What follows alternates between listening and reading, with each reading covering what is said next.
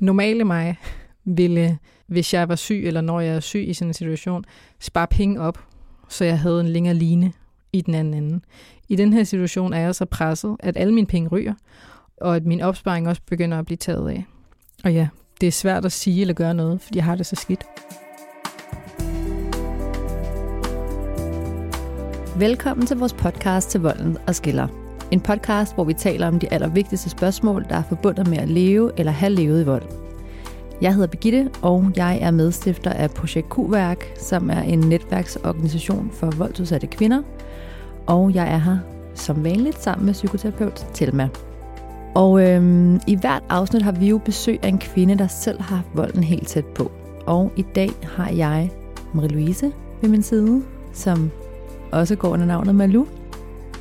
Og øh, sammen skal vi tale om, hvordan hendes privatøkonomi blev en del af den vold, der udspillede sig mellem hende og hendes eks. Det forhold efterlod hende med en tømt opsparing og en stor gæld, og i dag sætter vi fokus på det, vi kalder økonomisk vold, altså det her med, når den voldelige relation bogstaveligt talt også ender med at koste dyrt.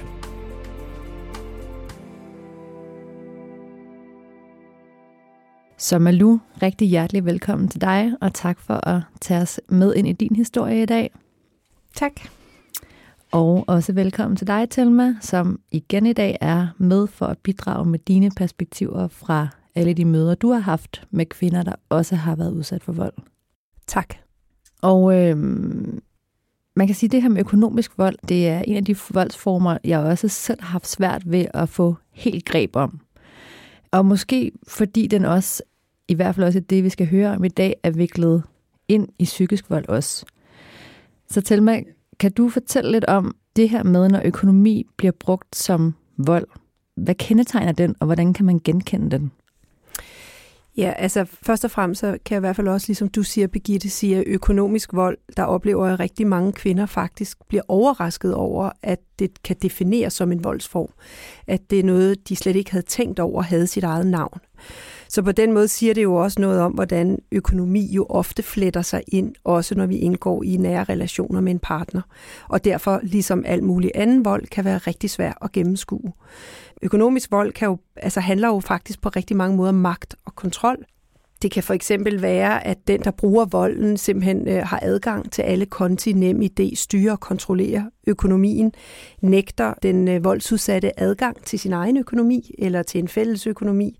Det kan handle om, at der er ubalance i adgang til goder, at øh, der måske er en vis form for fælles økonomi, men at den udsatte står mere for udgifter til daglig drift, og at voldsudøvere måske i højere grad har masser af penge til sig selv. Og så er der jo sådan også den helt grumme i, at der altså bliver svindlet, at der bliver optaget lån i kvindens navn, at øh, der bliver, hvad skal man sige, snydt. Mm. Øhm, og så kan man sige, at som du også sagde, så ligger den sig rigtig meget også op af den psykiske vold, og det vil sige, at den kan jo flette sig meget sammen med manipulation, indirekte eller direkte trusler. Og så kan det også være, at det, der sker i det økonomiske på en eller anden måde, altså at hver hændelse i sig selv kan synes, okay, det er okay, at jeg en periode betaler noget, hvis du ikke har så mange penge, eller det kan synes som en god idé, at du lige tager over på min økonomi, fordi at jeg måske, øh, der også var lidt råd, jeg havde brug for lidt hjælp i starten. Altså der er en masse episoder, der i sig selv kan virke uskyldige, men det bliver jo et mønster, ligesom al anden vold, og det betyder jo, at den, der bliver udsat for det, kan ende med ikke kun at have mistet sig selv, men også faktisk at have mistet øh, alle sine værdier eller adgang til en god økonomi. Hmm. Og det ved jeg også er noget af det, som vi sammen skal tale mere om, øh, Malu. Men, øh, men inden vi springer helt til det, så vil jeg høre, øh, hvor står du i dag sådan rent økonomisk? Øhm, I dag står jeg rent økonomisk rigtig dårligt. Som Telma også lige har forklaret, er der mange sådan, ja, perspektiver ind i det her økonomiske vold, og det er jo ikke noget, jeg har været klar over, jeg var udsat for inden herefter, og også fået et begreb om, at der er overhovedet noget, der hedder det. Øhm, så fra en, der altid har haft styr på min økonomi, står jeg nu med øhm, øh, en masse budgetoverskridelser, en kassekredit, der er trukket helt i, hvad hedder det, helt i bund, øhm, har leaset en bil, som der har været et kæmpe tab på, og øh, købt et sommerhus, som lige pludselig blev et kæmpe renoveringsprojekt, og ja, har en masse gæld. Hmm. Ja. Så du er stadig øh, hvad skal man sige, din økonomi er stadig påvirket af det i dag. Helt sikkert. Ja. Den er, øh, den er hårdt påvirket af det, og ligesom alle de midler, jeg havde før, er der ikke. Og nu er det alle sammen ude i lån og gæld. Og ja, ja. Mild, mildest talt er det jo ikke at sige, men står jeg rigtig presset økonomisk Mm. stadig i det den dag i dag. Og det vi skal tale om i dag, det er jo, at bag den økonomiske situation, du er i i dag, der er en partner, du er sammen med, øhm, som udsætter, sig, udsætter dig for vold, øh, og blandt andet økonomisk vold. Men for ligesom at forstå det her pengespor, der er i jeres relation, som du også kort er inde på her, øhm, så tror jeg, vi skal prøve at starte helt forfra også, altså fra der, hvor I indleder jeres forhold. Kan du fortælle lidt om jeres første tid og det at møde ham? Ja. Øh, jamen det at møde ham virkede, virkede sådan helt skæbneagtigt. Det var ligesom, jeg havde sådan et uh, movie kind of love øjeblik. Og øh, det var en, en vild forelskelse og en vild tid. Øhm, han var super øhm, galant, men også meget opsøgende. Altså sådan både i kontakten, men også sådan mødt op inde på min arbejdsplads, og øh, altså sådan tilbød at hente mig forskellige steder, og Øh, vores første date er også sådan ret ekstravagant med en tur til udlandet og hotelophold. Så øh, han er meget sådan, ja, slår sådan lidt benene væk under mig. Mm. Og der kom ligesom også meget hurtigt en stor fortrolighed, hvor at vi altså på de første dates gik og delte om vores fortid og nogle af de tunge ting, vi havde været igennem, og ligesom også connected øh, derigennem og kunne genkende meget i hinanden. Mm. Ja. Så en højt flyvende og intens start på jeres forhold. Helt vildt. Ja, ja altså, movie-like. øh, helt vildt. Altså, jeg var, jeg var smask forelsket. Mm. Jeg var altså vidderligt på den der lysrøde sky. Og, og her et par måneder inde i jeres forhold. Mm. hvad, hvad ved du om, om hans økonomiske situation? Jamen, øh, jeg ved, at han arbejder som selvstændig, og øhm, at han øh, arbejder meget også, og han øh, virker til at have mange penge, altså have styr på sin økonomi.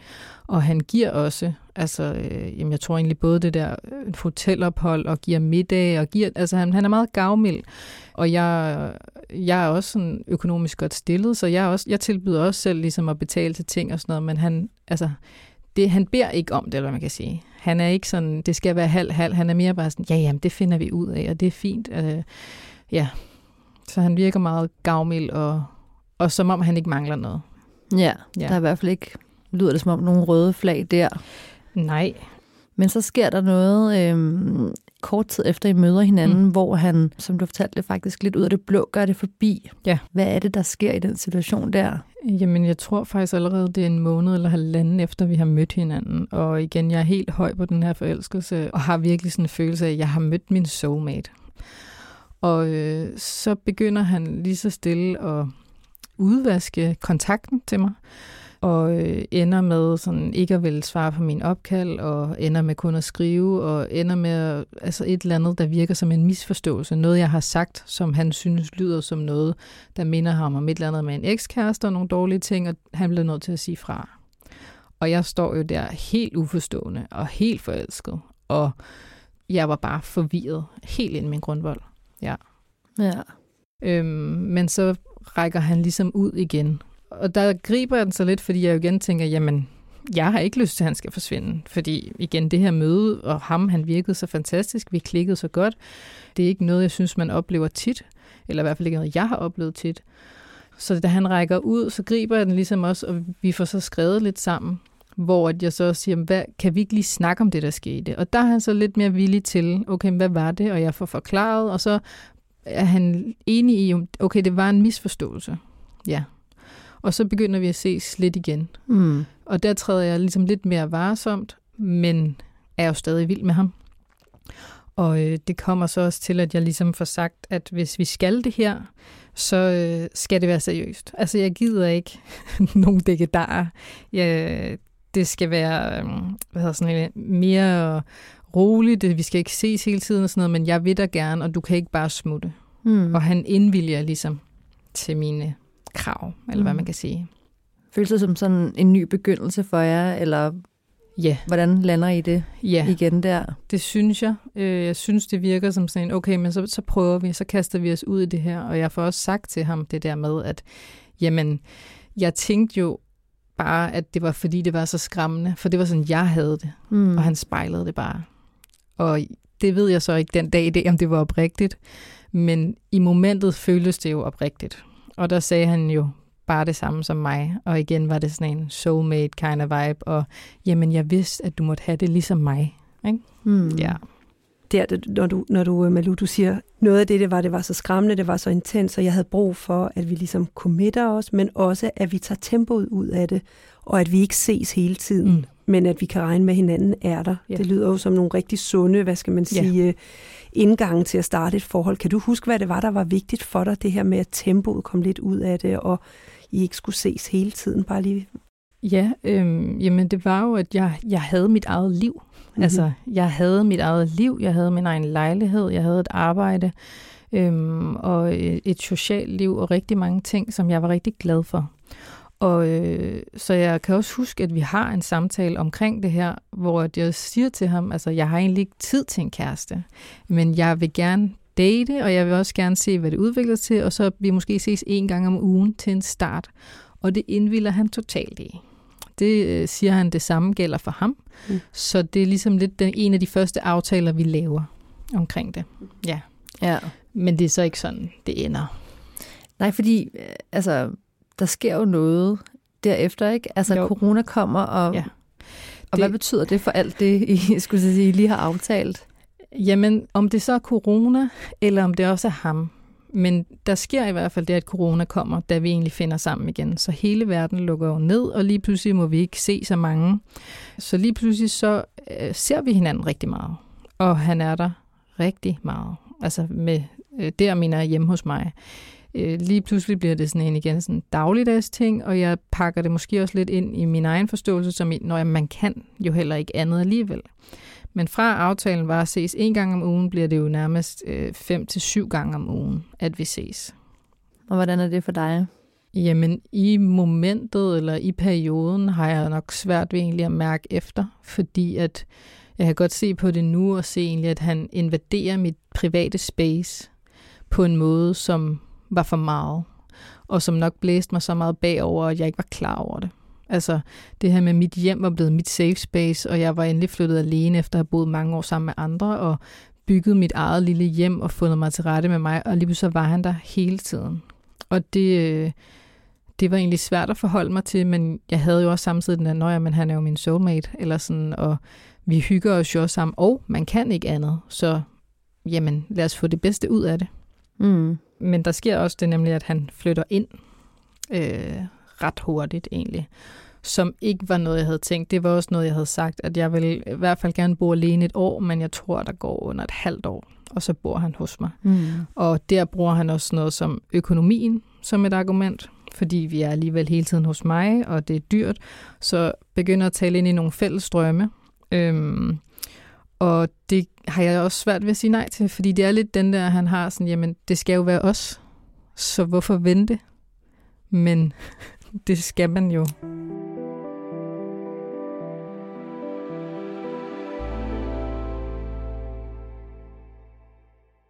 I flytter sammen. Ja. Både fordi, at I vil hinanden jo på mm. en Mm. eller anden måde, men han begynder også at bruge det her som med, med økonomi som argument, eller sådan, Ja. det begynder ligesom at florere på en eller anden måde, har indvirkning på jeres relation, mm. ikke? Og han er i din lejlighed, mm. som jo er din. Ja. Men du har fortalt mig, at, at øh, ret hurtigt begynder han at, at kritisere din lejlighed. Hvordan har du det med det, og hvad, hvad kommer der ud af det? Ja, han begynder hurtigt at øhm, altså, kritisere min lejlighed. Også egentlig mit arbejdsliv, og lige pludselig alle de ting, som han har talt højt om. Altså han synes også, det var fedt, at jeg var selvstændig og alle de her ting. Og øh, lige pludselig så øh, er min lejlighed for lille, og det larmer, og han kan slet ikke finde ro der, og der er en masse ting, som lige pludselig han synes, det skal ændres, eller kan ændres, eller et eller andet til det bedre. Jeg havde et gammelt køkken, som jeg sagde, at det tænkte jeg en dag skulle renoveres. Øhm, og når jeg siger en dag, så kan det være om tre år. Ikke? Altså det er ikke sådan noget, hvor jeg tænker, nu skal det ske. Og så tager han ligesom fat i den, og øh, siger sådan, åh, jamen det kan jeg lige gøre, og øh, ja, så bliver det ligesom sat lidt i værk ret hurtigt. Og han øh, arbejdede ja som håndværker, så det var nemt eller hvad man kan Mhm. sige for ham, og det blev lige pludselig som en, en jeg ved ikke, man skal sige, en, en gestus på en eller anden måde til mig, Mm. men jo skjult egentlig som hans eget behov, men øh, vist frem som en gestus. det der med, at han bruger, at han ikke har det godt i lejligheden, og at han også skal føle sig hjemme. Der kan jeg heller ikke lade være at tænke på, hvilken betydning det faktisk også måske kunne have haft inde i dit system, at du rent faktisk havde oplevet, at han pludselig forsvandt, da det var allermest intenst. Ja. Så jeg forestiller mig også, at der har ligget den der underliggende stemning af, at hvis ikke han er tilfreds, så, så kan han faktisk finde på at gå. Eller Ja. Jeg ved ikke, er det, er det sådan, altså kan, kan du genkende det, eller er jeg lidt overtolkende her? Øh, nej, jeg kan godt genkende det nu. Mm. Ikke da jeg var i det. Okay. Der, øh, jo, der, der var nok hele tiden den der underliggende frygt for, at han skulle forlade mig, men jeg tror ikke, jeg har set den helt så klart i momentet. Jeg har måske mere mærket den der, okay, jeg bliver nødt til at gøre noget egentlig, for at det skal lykkes. Mm. Og så har den talt ind i en eller anden frygt for at blive forladt. Og det tror jeg er rigtig genkendeligt for mange. Mm. Mm. At så klarsynet er man ikke, når man står i det. Men at der er sådan en, en, en forvirring inde i. Mm. Ja. Ja. En stor forvirring, og det er Ja. også det, vi taler om en køkkenrenovation. Vi taler jo ikke om at gå fra hinanden, ikke? Nej. Men, og det er derfor, det er så subtilt. Mm. Eller hvad man kan sige. Ikke? Der er nogle ting i det, som, ja, som ikke er klare i det, når man er der. Fordi som jeg siger, vi snakker om et køkken, og, men den frygt, jeg har, det er, at du går, hvis jeg ikke giver dig lov til at lave mit køkken. Mm. Det lyder mærkeligt, når jeg siger det højt her. Ja. Ja. Mm.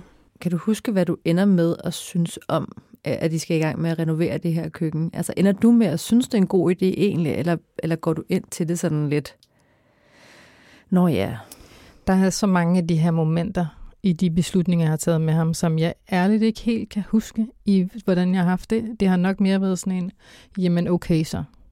Lad os, lad os, lad os gøre det så.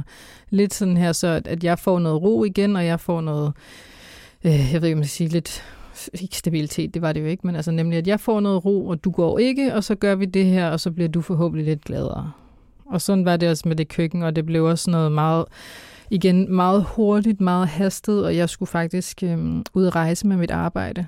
Så han går i gang med det her, lige inden jeg rejser, og gør det, mens jeg er væk. Øh, så lige pludselig igen også fra, at det blev et eller andet sådan lidt fælles projekt og en gestus, blev det lige pludselig til hans projekt, og mens jeg var ude at rejse, får jeg så at vide af ham, at nu bliver det en overraskelse, så jeg må ikke følge med i processen. Og det er jo igen, ej hvor skønt en overraskelse, men det er også meget nervepirrende, fordi det er mit køkken, og det er mig, der betaler for det. Og nu må jeg ikke være med i beslutningerne. okay, så det er dig, der skal betale for den øh, renovering. Øh, det er sådan lidt, at ja, det er, mit, det er jo min lejlighed, så han er også sådan, jamen hvad det er, og jeg siger så til ham, jamen jeg har, jeg tror jeg sagde, jeg har 15.000 kroner, jeg godt kan sætte af til det her. Og i min verden, tænker jeg, det er ikke nok til at lave et køkken. Men han er sådan, ej, jamen det er fint at længe leve øh, store firmaer, hvor man kan købe billige ting. Øhm, og så er jeg sådan, jamen så længe det kan blive inden for det, så kan jeg godt være med. Men jeg, jeg tænker faktisk allerede, det er det virkelig lidt urealistisk. Men Mm. igen, jeg skal ikke betale så for håndværkeren. Det kan være, at det kan lykkes. Ikke? Så det er lidt ligesom ja, aftalen. Og så betaler han jo med sin arbejdstid. Og hvordan, øh, hvordan skrider det så fremad med det køkken der? Øh, ja, jeg får jo ikke lov til at følge med, så jeg ved ærligt talt ikke, hvordan det skrider frem. Øhm, andet end, at det aftalte budget hurtigt skrider. Og jeg får ligesom også mange beskeder om sådan, kan du lige sende det her, altså 500 kroner eller 1000 kroner eller et eller andet, fordi jeg lige mangler noget til det her, men jeg kan jo ikke helt sige, hvad det er for den overraskelse. Og jeg står der øh, i udlandet og tænker, jeg vil gerne have mit køkken færdigt. Så jeg føler også lidt, jamen, jeg bliver nødt til at sende de her penge, fordi jeg gider ikke komme hjem til et halvfærdigt køkken. Kan du tale med ham om, at budgettet skrider? Øhm, ja og nej. Altså sådan, det her var nok, det her, eller det var det største, eller det første sådan, projekt, han går i gang med. Og igen, fordi jeg er i udlandet, gør det det sværere, og fordi han så også laver det her overraskelsesmoment, Mm. gør det det endnu sværere. Og det bliver lidt som sådan en, ej, men det er også øh, igen hårdt, og jeg skal mere faktisk høre om, hvor hårdt det lige pludselig er for ham at lave det her. Og han siger også efterfølgende, at han har kastet mindst 10.000 kroner i det, og øhm, jeg har lidt svært ved at forholde mig til det, fordi igen, vi lavede en aftale, hvor jeg sagde, 15.000 er mit max. Og så kommer du bagefter og siger, at du selv har brugt 10.000. Jamen, så skulle vi jo aldrig have startet. Altså, tænker jeg, ikke? Fordi så må det ligesom have været hans valg jo ikke at holde sig til planen, men det ender jo med at blive øh, brugt mod mig, og bliver desværre også karakteristisk for mange af de projekter, vi laver fremadrettet. At der bliver sagt et, aftalt det, og så skrider det hele, og der er noget andet, og så skal jeg høre for det.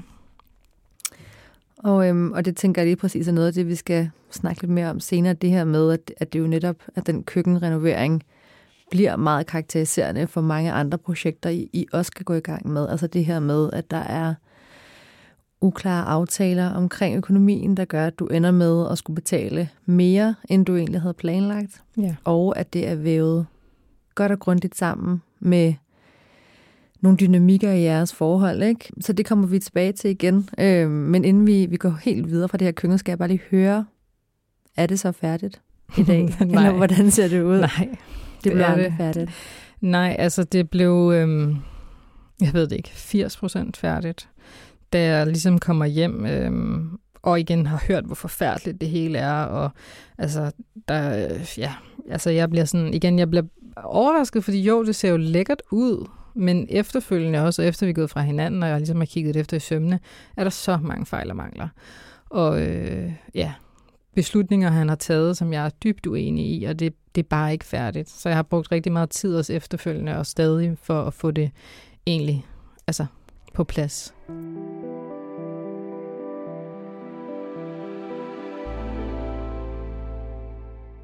Så man kan sige, I flyder sammen.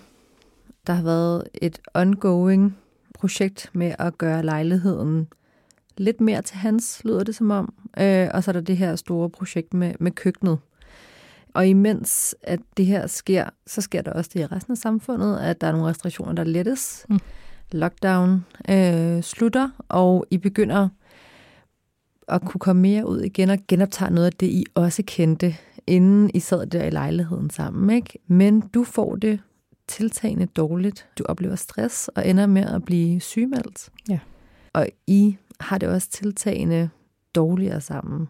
Hvad tænker du på det her tidspunkt er årsagen til det? For det lyder jo som en stor kontrast til et liv, du ellers har levet, og et liv, I også har levet, har Mhm. nået at leve sammen. Jamen, først vil jeg sige, at nemlig, at altså, da lockdown stoppede, så var det igen et, øh, et liv med store armbevægelser, og igen den her, øhm, fordi vi jo taler om økonomi, ham der også viste sig frem og gav middag ikke bare til mig, men til venner, og virkelig levede livet. Øh, og jeg, jeg begynder at få det dårligere, og ser det, som jeg tror er meget typisk også, at man ser på sit arbejde som det, der presser en. Og jeg arbejdede også rigtig meget. Altså, så øhm, det var ligesom det, jeg tænkte, der havde en stor indvirkning på mit mentale helbred. Mm. Jeg, øh, jeg tænkte ikke så meget, at det var ham, eller alt muligt andet. Jeg tænkte, at det var arbejdet, og det var også noget, han understøttede. Men I køber et sommerhus Ja. i den samme periode der faktisk, hvor, hvor du har det rigtig skidt. Ja, altså det er inden jeg bliver sygemeldt. Ja. Øhm, og jeg kan nærmest ikke engang jeg forklare ordentligt, hvordan det kommer i stand. Altså det blev ved med, at selvom han så havde øh, halvrenoveret, hvis vi skal kalde det det, øh, det meste af min lejlighed, så er han stadig ikke tilfreds med at bo der. Og han vil gerne ud og have et hus, og øh, vi er ude og kigge på huse, og jeg kan bare mærke, det skal jeg ikke. Og jeg har heldigvis en stemme i mig, der siger, du skal beholde din lejlighed. Så den holder jeg fast i, og siger så også til ham, jamen så hvis det er et hus, så skal det være et mindre hus, så vi kan have råd til det. Og det føles bare ikke, øh, ja, det føles ikke rigtigt. Så øh, det ender med, at han, øh, at han så kommer på tanken om et sommerhus. Og så bliver jeg sådan lidt igen, ah okay, lettet. Jamen det, ja, det kan vi godt. Det er ikke lige så forpligtende på en eller anden måde. Og øh, så ser jeg det også lidt som sådan, at jamen, så kan det blive lidt et fristed, og, og have noget at tage ud til, og jeg kan godt lide også at komme ud øh, i naturen og sådan, men øh, ja, så jeg ser det egentlig lidt som en mulighed. Men igen jo et, et kompromis til en andens fordel end min egne. Og du siger det her med ud i naturen. Der er også en lille motivation for dig, lyder det som om. Mm. Men han er primus motor på det, eller hvad Ja, projektet? det er han. Ja, Altså sådan det der med, at, altså, som det kan lyde som en drøm, ikke? men det er, øh, når jeg ser tilbage på det, øh, nej, igen et kompromis fra min side, og øh, igen lidt den der alt eller intet stemning. Mm. Altså at det igen ikke handlede om, om det, men handlede om, at han var mit et og alt, eller min soulmate, og igen den fælles drøm, og at den underliggende handlede mere om, jamen hvis vi ikke gør det her, så forlader jeg dig. Ja. Så det var igen nok noget andet, der faktisk var på spil, Mm. som også gjorde, at jeg endte med at gå med til det. Fordi det var lidt sådan en, nej, jeg vil gerne have, at du bliver, jeg vil gerne have, at vi fungerer. Og der skal jeg så gøre noget for, at det kan lade sig gøre. Og det var så at købe et sommerhus. Ja. Ah, sådan. Så det var ligesom øh, fremtiden, altså ja. det sommerhus var med til at sikre en fremtid for jer, eller det var sådan, det blev talt frem? Ja, altså lidt, øh, at øh, igen, jeg er en fælles drøm og et projekt, og øh, have noget, og nemlig, altså han talte meget om igen i fremtidsdrømmen, og have det her, og holde jul deroppe, og invitere venner derop, og ligesom have det som vores eget, og som igen et kompromis, så jeg så kunne beholde lejligheden, men der var det her helle, og hvor han så også kunne være mere, når han havde brug for det, Mm. og lyst til at være væk fra byen og lejligheden.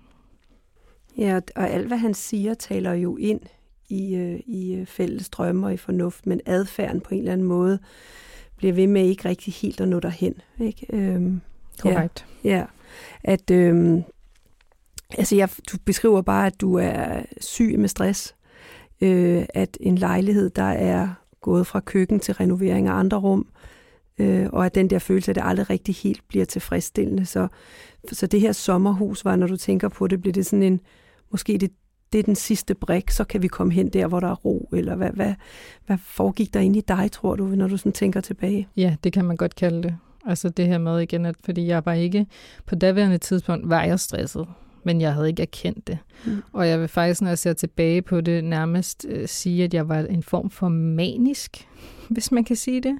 Altså fordi jeg var så presset på mit arbejde og på hjemmefronten og altså det hele. Så, øh, så det var ligesom sådan en, ej, der er så meget pres. Okay, hvis vi gør det her, så får jeg ro. Og så igen måske, jamen, så mødes vi igen, eller bliver det tættere, og igen arbejder mod nogle fælles drømme, men hvor jeg også kan holde lidt fast i mit eget, som var min lejlighed. Mm. Ja. Så igen, det var et kompromis, men igen et kompromis, der jo havde igen mest hans behov Mm. in mente. Ja, fordi hvordan kommer det så i stand? Fordi det lyder som om, til at starte med, det er ideen om et sommerhus, ikke? Som, som er løsningen på alt muligt, både for dig og for ham. Mm. Øhm, men, men kan du beskrive den, den proces, der er omkring fra det, til I rent faktisk har et sommerhus, eller byder på et sommerhus? Ja. Øh, igen går det hele meget hurtigt. Og igen er jeg i udlandet. Øhm, så øh, jeg har fundet ud af, at vi laver en aftale også, der hedder, at jeg kan låne pengene, og så kan han ligesom betale med sin arbejdstid og med et eller andet kontant indbetaling. Og øh, vi laver en, en aftale om, at øh, jamen, så betaler vi begge to et indskud, og ja, jeg, jeg er i udlandet igen, jeg er på arbejdsrejse, Ja. og så sender han mig det her sommerhus, som slet ikke var det, jeg havde tænkt. Altså, det var ikke noget, der var beboeligt. Det var noget, der så skulle øh, renoveres, eller gøres i stand. Øhm, men så var det sådan en billigere pris. Og øh, da jeg egentlig så ser billeder derfra, og igen, det er noget skøn natur, så der kan jeg godt mærke sådan, uff, ja, der kan jeg godt se en fremtid. Det kunne virkelig være et dejligt helle.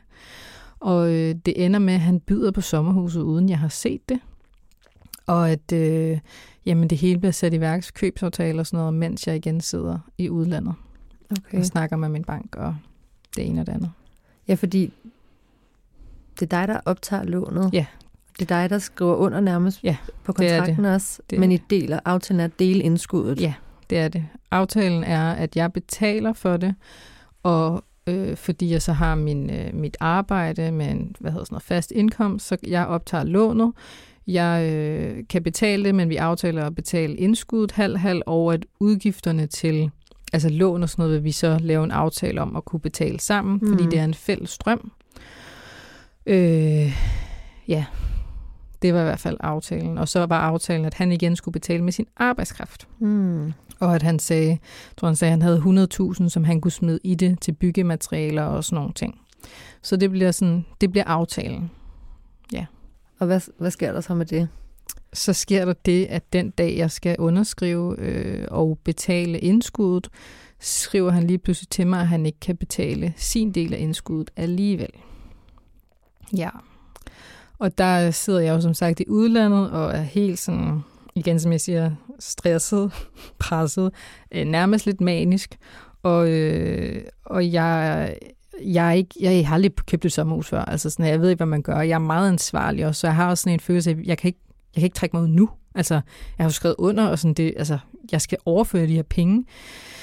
Så øh, jeg, jeg får lånt pengene et andet sted, så jeg kan betale hele indskuddet selv, og ender med at betale det hele selv. Okay. Ja. Ja.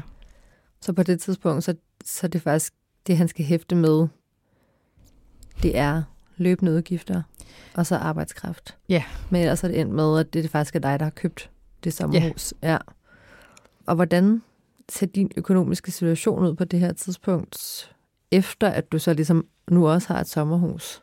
Øh, jamen indtil da, også kort efter, jamen, så ser det godt ud. Altså sådan her, jeg tjener gode penge, jeg sparer op, og øh, jeg investerer penge. Altså sådan, jeg har rimelig godt styr øh, på min økonomi, vil jeg egentlig sige. Ja. Og jeg kan jo næsten følge den proces, du har været i. Ja. At man går fra at tænke, og det der alligevel også sådan, faktisk overhovedet ikke det, vi aftalte til, mm. når jeg er herre Gud, altså. Ja. Så til mig, kan du måske sige lidt om, hvad er det alligevel, der gør den her situation anderledes, eller hvad, mm. hvor er det, den adskiller sig fra almindelig, virkelig generøs kæresteadfærd, mm. hvor man understøtter en fælles drøm, mm. til, til at der er et eller andet, som, som ikke er helt, som det skal være? Ja, altså det er, jo, det er jo et virkelig godt eksempel på noget, der isoleret set jo sagtens kan være helt okay i en relation. Du har lidt flere penge, du betaler lidt mere i det store billede, og det er jo ikke i sig selv en rød alarmklokke, hvis man stoler på hinanden. Der, hvor, hvor opmærksomheden er, det er jo det, jeg sidder og hører, det er jo for eksempel, at der er et tempo og en intensitet. Det lyder som om, det er svært helt at få taget tempoet ud af det og få talt om det.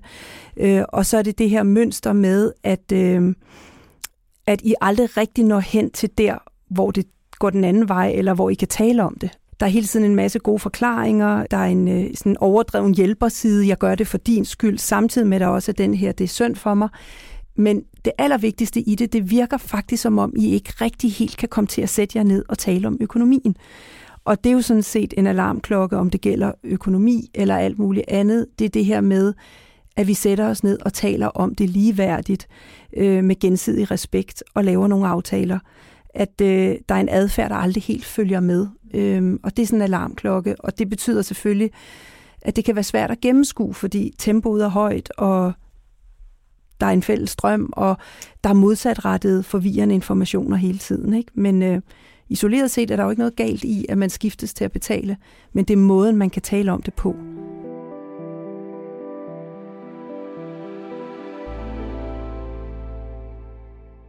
På et eller andet tidspunkt, så finder du også ud af, at det her med, at han ikke kan låne til indskud, at det er der faktisk en grund til. Ja. Hvad er det, det skyldes? Det skyldes, at han øh, skylder penge i sådan en grad, så han ikke må låne penge. Ja. Og igen også, det bliver mere brugt som en, det er synd for ham, og det er en hindring, men det skal ikke være en hindring for os og for vores fremtidsstrømme. Og han kan jo stadig bidrage med en masse ting, og han har jo også, øh, igen, han, han lever ikke et liv, som om han ikke har nogen penge, eller som om han skylder en masse penge. Han lever faktisk et liv, der virker mere overflod og overskud. Mm. Ja. Hvordan er det at opdage det? Altså, han jo ikke helt er det, som du har troet. Jamen, jeg ved ikke, hvordan jeg skal sige. Det er meget underligt. Altså underligt, og igen, det er en verden, jeg ikke er bekendt med. Altså som jeg siger, at jeg har altid haft styr på en økonomi. Jeg ved ikke, hvad det vil sige at være en dårlig betaler, eller sådan. Jeg, øh, ja, jeg tror ikke helt, jeg forstår det. Og, øh, og det bliver også gjort til noget, jeg ikke må tale om. Det bliver gjort igen til sådan en øh, altså, lidelseshistorie fra hans side af, og hvordan er det egentlig, at det er ham, der er offeret i den her situation, og at det er noget, øh, han, altså vi taler nærmest om det der kort, og så kan vi ikke tale om det mere, fordi det er så smerteligt for ham. Og at det har øh, bragt så mange konsekvenser, og han er så træt af det, og nu vil han bare gerne have en ny start. Og lidt igen, den nye start er sammen med mig og øh, vores fælles drømme. Og det igen taler ind i meget det andet, vi har talt ind i. Så det taler igen også ind i mig, sådan, jamen selvfølgelig ikke, og igen, du står også her, og du har kun vist mig jo, at du godt kan være med. Og du siger også det her med, at du kan bidrage med X, Y, Z jamen så tror jeg på dig, fordi mm. du har vist mig det indtil videre. Men det er som om, at efter ja, så sommerhuset falder på hak, og efter jeg har underskrevet den købsaftale, så ændrer spillereglerne sig bare. Og det har jeg ikke sagt ja til. Nej. Og samtidig bliver den der, altså hans private økonomiske situation bundet op på noget privat-privat for ham, eller han binder det op på noget privat-privat. Ja. Betyder det så, at du ikke kan tale med nogen om den proces, der er i det køb af det sommerhus, og hele den, det, der udfolder sig derefter? Ja, Ja, det fordi det, det. det kommer Det- til at handle om ham også på en måde. Jamen, det kommer til at handle om ham, men jeg får også direkte besked på, at jeg ikke må tale med nogen om det. Okay. Altså sådan, øhm, igen, øh, altså jeg ved ikke om, troet er jo ikke sådan, det opleves i momentet, men det er mere måske manipuleret ind til at forstå igen, at det er en så stor smerte for ham, og at han ville være så ked af, hvis der var andre, der skulle vide det. Og lidt sådan en, jeg ved ikke, om man siger, hans facade eller sådan noget, må ikke krakelere. På daværende tidspunkt er jeg bare ikke øh, klar over, at facaden er det hele, eller sådan. Så jeg har det der, okay, det er en lille del af det, men den bygger sig bare større og større og større. Så jeg må ikke, nej, jeg må ikke tale med nogen om det, og jeg blev bedt om også at holde det her med, og vi kan heller ikke tale om det. Altså han lukker ned, og han, han vil ikke, øhm, ja, han vil ikke fortælle mere om det, end nærmest det, jeg har fortalt her. Mm-hmm. Så det bliver også igen meget uklart vand for mig, og det bliver sådan et emne, som jeg så øh, væver lidt hen over og spørger ind til de her ting. Fordi når jeg har prøvet, så bliver han sur, eller lukker ned, eller ja, tager afstand, og øh, så bliver det sådan en, okay, men så lader vi være med at røre ved det. Ja. Og parallelt med det, så bliver du også øh, mere og mere presset. Du får konstateret en depression på et tidspunkt. Ja. Vi var kort ind på sygemeldingen, som sker herefter, at sommerhuset er blevet købt. Og samtidig så forværres jeres forhold, og han begynder at bruge fysisk vold også. Så en tilspidsning af situationen på alle mulige måder, og du har også fortalt mig, at han ender med at sige sit eget job op, uden at fortælle dig det. Hvad, hvad er det, der sker i den her periode? Altså det er jo efter sommerhuset er købt. Jamen, øhm, som jeg sagde, er det egentlig efter sommerhuset er købt, at det hele, ikke det hele, men der er mange ting, der begynder at ændre sig. Det er der, at alle aftalerne, vi så har lavet, lige pludselig ikke gælder mere, og det har jeg rigtig svært at forholde mig til. Øhm, så jeg vil gerne sige den igen, vores aftale var, at jeg købte det, han byggede det, og jeg kunne hjælpe lidt til, men også havde fuldtidsarbejde, så det var ikke det, jeg skulle. Og pludselig skulle jeg være deroppe hver weekend og hele tiden, og øh, inkludere hele mit netværk, og altså, øh, det var virkelig, virkelig hårdt. Og så to måneder efter det blev købt, der blev jeg sygemeldt. Øhm, med stress og en svær depression, og ja, ligger derhjemme og kan ikke noget. Og lige pludselig er han jo så den eneste kontakt, jeg har til verden nærmest. Og han er sød og omsorgsfuld de første par uger, og han tager op og arbejder på det der sommerhus, og jeg får lov til at ligge derhjemme. Og så, øh, jamen lige pludselig arbejder han ikke mere. Og det er ikke en samtale, vi har. Det er øh, bare mere mig, der lægger mærke til, at han ikke tager på arbejde, men er i sommerhuset. Og spørger lidt ind, og han siger, at han er stoppet med at arbejde, og øhm, ja, det bliver han jo nødt til for at lave det her sommerhus færdigt. Og jeg er sådan, jamen igen, det var ikke aftalen, jeg forstår det ikke, og hvad med den her plan, du har lagt, og hvorfor er det ikke? Ej, men det må du også kunne se, at det, øh, det er jo hårdere, og det er sværere, end det var, og end det lige ser ud. Og jeg er sådan, jamen igen, jeg forstår det ikke, fordi aftalen var sådan her, og der var lagt en plan, men det er jo også det, at det ikke lige pludselig er en sommerhusrenovering, det er nedrivning og opbygning af et helt nyt sommerhus, som igen heller ikke var med i planen. Så øh, han stopper med at arbejde. Øh, han fortsætter med den livsstil, han har, øh, han har levet efter, og lige pludselig er det bare mig, der betaler. Og mig, der betaler også til den bil, der er, og han kører så meget frem og tilbage, og det er lige pludselig mine syge dagpenge, som betaler for vores liv. Og øh, normale mig ville, hvis jeg var syg, eller når jeg er syg i sådan en situation, spare penge op, så jeg havde en længere line i den anden ende. I den her situation er jeg så presset, at alle mine penge ryger, og at min opsparing også begynder at blive taget af. Og ja, det er svært at sige eller gøre noget, fordi jeg har det så skidt. Også fordi du siger jo noget. Altså det er jo ikke sådan, at du ikke siger noget. Du prøver jo flere gange at få det her på tale, men det bliver konstant lukket ned. Øh, og hvad gør det ved dig, at du hele tiden bliver lukket ned? Øh, det er jo så udmattende. Ja. Altså det er, jeg vil faktisk sige, at de, øhm, de diskussioner, vi har om det, kan jeg næsten genspille ord for ord, for det var de samme diskussioner Mm. igen og igen og igen. Og øh, jeg blev bare så udmattet til sidst, og sådan giver op. som jeg også øh, desværre har lært er meget kendetegnende for sådan psykisk mm. vold. Fordi at igen, jamen jeg kommer ind i, en, i den her samtale eller diskussion med logik og argumenter, som har øh, hvad hedder sådan noget, rod i virkeligheden, og han har øh, argumenter fra sin egen virkelighed. Og det kan aldrig forenes. Så derfor kørte det bare i ring og i ring og i ring og i ring med de samme ting, og der kom ingen fremdrift andet end, at han fortsatte med at bygge det sommerhus og overhovedet ikke havde styr på noget. Mm. Og mig, der lå derhjemme og havde det elendigt og prøvede at få det bedre. Ja. Så hvor længe er den her proces, hvor du er på sygdagpenge, og hvor renovering bare fortsætter dig ud af, og er med til at tømme din opsparing? Øh, et halvt år eller syv måneder. Ja. Mm. Hvad sker der så? Jamen, han, øh, han begynder også at stemple mere og mere ud af forholdet. Han begynder øh, at sove meget hos angiveligt en veninde, og være oppe i sommerhuset, og øh, han begynder at tale om, hvor hårdt det er for ham at være omkring mig, som har det så dårligt. Og det er rigtig svært at høre på, når man ligger derhjemme og har det rigtig dårligt, og man prøver at gøre alt. Jeg prøver at gøre alt for at få det bedre.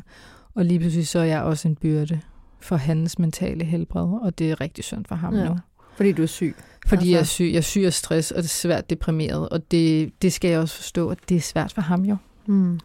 Øhm, så fra igen, at de første par uger, og vi siger kun uger, var han jo sød, men så var det også sådan lidt, kom nu. Og det, altså folk, der har øh, lidt af depression eller stress, ved også, det er ikke bare lige noget, du fikser, og slet heller ikke, hvis det er noget, du har undertrykt i et år eller mere.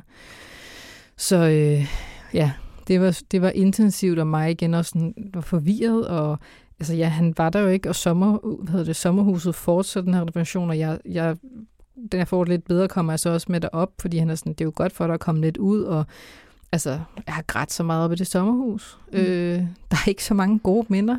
Der har bare øh, hårde stunder og diskussioner med ham, og øh, manglende forståelse.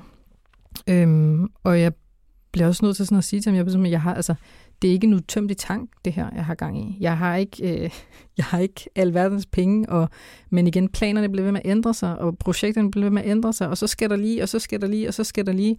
Så øh, jeg kan faktisk ikke huske, hvornår, men på et tidspunkt, så øh, tømmes tanken jo faktisk. Mm. Altså, banklånet er opbrugt, der er ikke flere penge, og sommerhuset er ikke færdigt. Mm-hmm. Taler du med nogen på det tidspunkt om, hvordan altså din økonomiske situation? Nej, ikke, altså ikke under det der. Der er jeg så øh, igen også altså, inde i min egen mental, mit mentale helbred. Der ikke er noget, og der er jo igen mange ting, jeg ikke må tale om.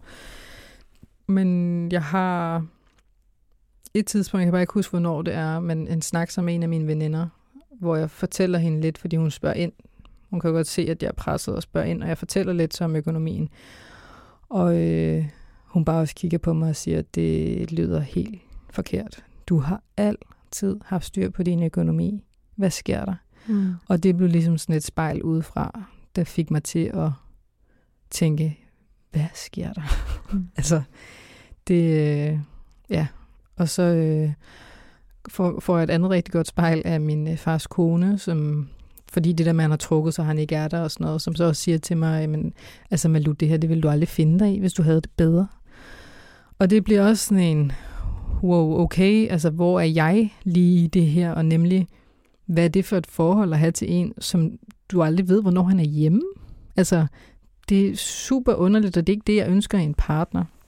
Så øhm, ja, jeg, jeg, jeg sætter egentlig, da pengene også ligesom så er brugt op, sætter jeg ligesom sådan en til ham, jamen, lav en plan for det her projekt. Vi skal, vi skal finde ud af, hvad der sker, og det kan han ikke, øh, det kan han ikke efterleve. Mm-hmm. Nej. Hvad sker der så? Vi bryder med hinanden. Øhm, han har som sagt trukket sig. Øh, jeg ved ikke, hvornår han er hjemme, og hvor han er henne, og han, han ringer ligesom bare en dag, eller skriver en dag og siger, at han har brug for at tage væk. Og jeg er sådan, okay, jamen, fair nok. Men det er sådan, ja, jeg tager væk i morgen en uge, og vi skal ikke have nogen kontakt. Og jeg er meget sådan, lad os prøve at tale om det, og bla bla bla, men han bliver ved med det her med igen, at det har været så synd for ham. Så nu må jeg give ham space. Øh, og det, igen, det er også sådan, jamen selvfølgelig skal du have noget space, men hvorfor kan vi ikke tale om det? Hvorfor kan vi ikke lige tale om det? Men så indvilder jeg i det her med, at jamen, han må, eller han kan tage væk, og så efter den uge presser jeg på, at vi skal snakke sammen. Og øh, det kan han ikke klare, og han siger, at han ikke er klar til at snakke sammen. Så vi ender med at have et, øh, en telefonisk samtale, hvor vi går fra hinanden. Okay. Som er helt øh, ud i hampen, hvis du spørger mig, efter to og et halvt år, og et sommerhus og bil og alt muligt sammen. Ja.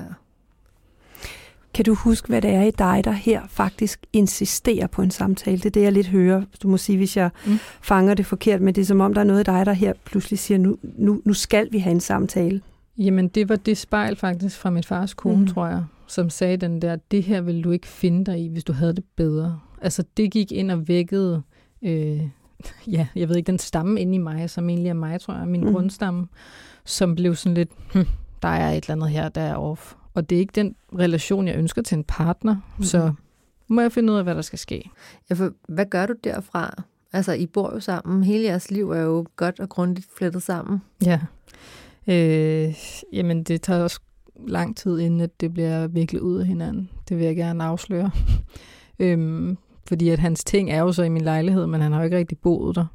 Så øh, det bliver bare min sådan, første, at jeg skal have ham ud mit mm. hjem på en eller anden måde. Men vi er jo viklet i hinanden med et sommerhus og med en bil og alle mulige andre praktiske ting. Så han er også meget sådan, jamen, vi er jo ikke uvenner. Vi kan jo godt være venner. Lad os finde ud af det sammen. Lad os bygge sommerhuset færdigt sammen. Alle de her ting. Og øh, ja, jeg kan bare mærke, at jeg får sådan en følelse af, at han skal, han skal ud. Altså, han skal væk. Og øh, jeg ender, altså igen, I kan ikke spørge mig, hvordan øh, fuldt manipuleret ind i, og, og altså sådan lidt i knæ til, at øh, jeg har underskrevet en lejlighed, som han så kan flytte ind i, som ikke er min egen. Altså du underskriver en lejlighed, som han flytter Yes, en lejelejlighed. For at flytte fra dig, faktisk. Ja, fordi at han... Igen, jeg prøver at snakke med ham om det, og jeg prøver også at hjælpe ham så med hans økonomi, og sådan ligesom lægge et budget for ham, for at finde ud af, hvad kan du egentlig her? Men han er bare sådan, jeg skal ikke ud og bo på værelse et eller andet sted, og igen, det er så presset for mig, at du har haft det så dårligt, så jeg har brug for mit eget space, og jeg, altså, jeg kunne slet ikke snakke ham altså til fornuft, eller snakke ind i noget mm. fornuft. Det ender med, at han ja, finder den her lejelejlighed, som han gerne vil lege, og jeg kan kun huske, at jeg siger til en af mine kammerater, jeg skal bare ikke lege en lejlighed til ham. Og dagen efter, så har jeg lejet en lejlighed til ham. Ja. Altså, og betalt. Altså betalt, betalt indskuddet. Ja. Jeg har betalt indskud, han har så selv betalt sin husleje, men jeg har betalt indskud til den lejlighed. Og, øh, og det var lidt sådan en, nemlig også bare sådan en, jamen afmagt, manipuleret, bange for ham. Mm. Altså sådan bange for, ja, fysisk bange for ham, og han skulle bare ud. Og det mm. var så det, jeg kunne, for han kom væk fra mig. Ja. ja. Så det er ikke optimalt, men det var et skridt ja. i den rigtige retning. Ja, og på en eller anden måde virker det jo alligevel, selvom jeg er med på, at det ikke er optimalt, og det er jo en del af hele det mønster med, at du er nødt til at betale for enten at på en måde, at han gør noget, som, som bliver godt. Ikke? Mm. Øh, men, men jeg hører jo også, at, at det er jo faktisk en, også en bevidst beslutning om, at det her det er det sidste skridt, jeg tager for os på en eller anden måde at få skabt den afstand, jeg hører, du havde brug for ja. det her. Det kan man godt sige, ja. Det sådan, lander lidt lidt mm. herover, at der alligevel også var, her kom du lidt selv bag roret ja. på en anden måde. Ikke? Ja, det var det. Så igen, selvom det ikke var optimalt, mm. og igen, det handler om hans behov, så gjorde det også, at jeg fik mit øh, hjem tilbage. Mm. Jeg fik nøglen til min lejlighed, jeg fik alle hans ting pakket ned og ligesom ud, og det var et kæmpe win. Og det han heller ikke selv måske var klar over, det var, at det var en kæmpe hjælp for mig, at han begyndte at trække sig.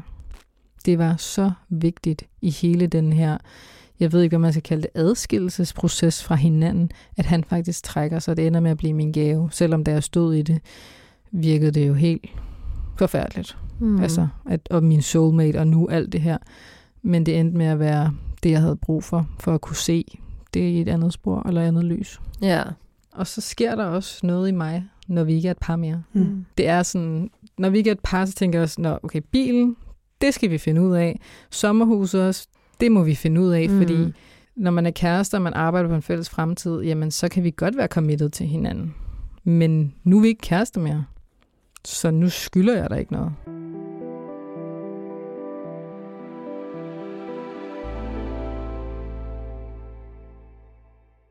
Så nu er det jo lidt tid siden, I er gået fra hinanden. Mm. Hvor er du i dag, både sådan økonomisk set, men også sådan med dig selv? Øh, jamen, økonomisk set er jeg... Øh, hvad hedder sådan noget, rigtig, er stadig i gang med et oprydningsarbejde, og står rigtig øh, hårdt i det økonomisk. Altså min opsparing er væk, som jeg sagde i starten, er sådan en udhulet kassekredit. Jeg har blevet nødt til at sælge alle mine aktier, for at kunne gøre sommerhuset bare lidt mere færdigt, for det er stadig ikke færdigt.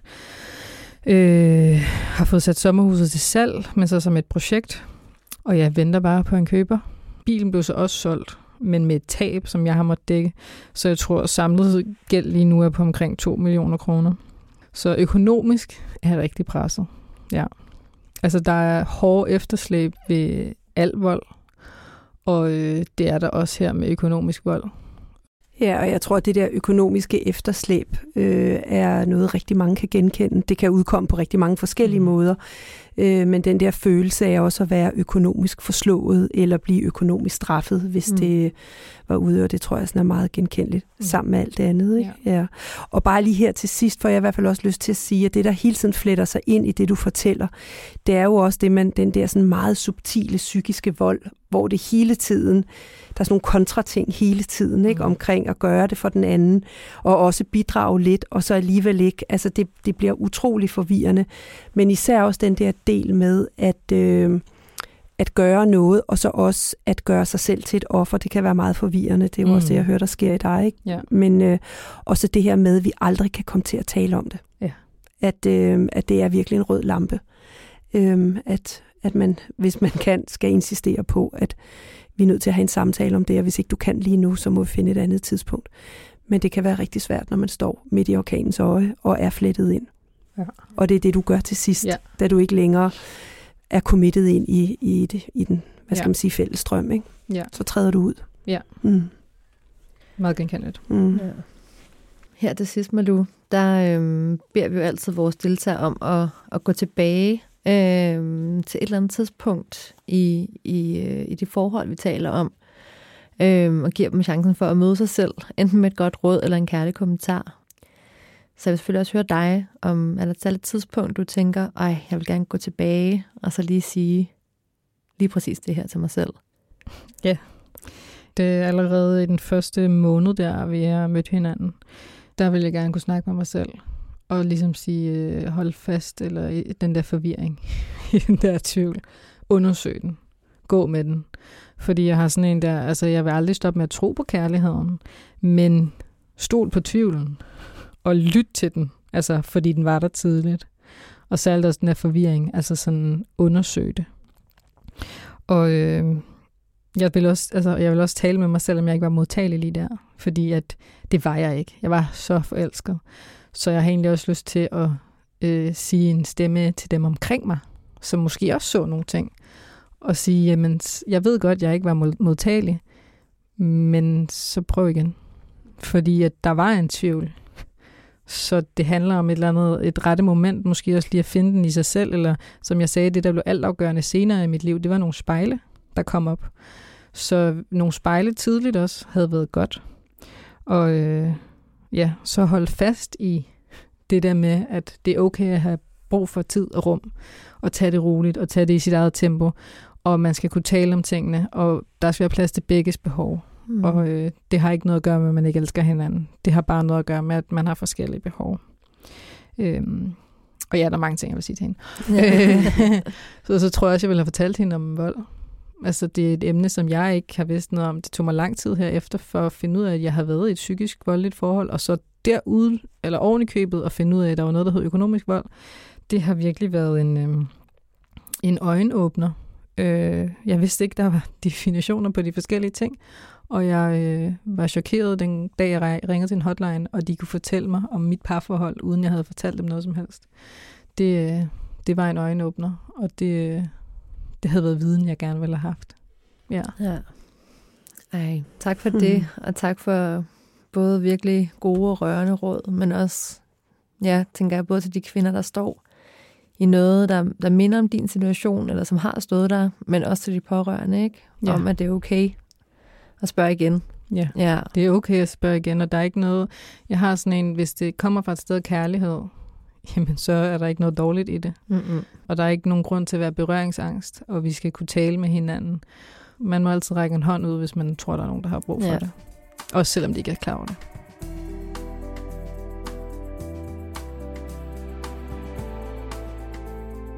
Tusind tak for at være her i dag, og for at fortælle din historie, og for at gøre os alle sammen lidt klogere på den kompleksitet, der er selvfølgelig i alle relationer, hvor der bliver brugt vold, men også virkelig i forhold til, til økonomisk vold, som jeg tror for mange er et lidt ubeskrevet blad, som også er super kompleks, og som du også beskriver, at der er et kæmpe oprydningsarbejde, også forbundet med det, både i forhold til rent praktisk økonomiske forhold, men også følelsesmæssigt, ikke? Den, den uh, tur, du har været på. Så tusind tak for at dele det, Malou. Selv tak. Og, øhm, og tak til mig også, fordi du vil være med endnu en gang her i det lille studie. Ja, selv tak. Og øh, jeg hedder Birgitte, og du har lyttet til vores podcast til Volden og Skiller. Den her podcast er en del af Lulu Talk, som er et online fællesskab for voldsudsatte kvinder. Og her kan du, udover at høre podcast, få viden, inspiration og møde andre kvinder, der også har folden tæt på. Alt det kan du finde på lulutalk.dk. Tak for i dag.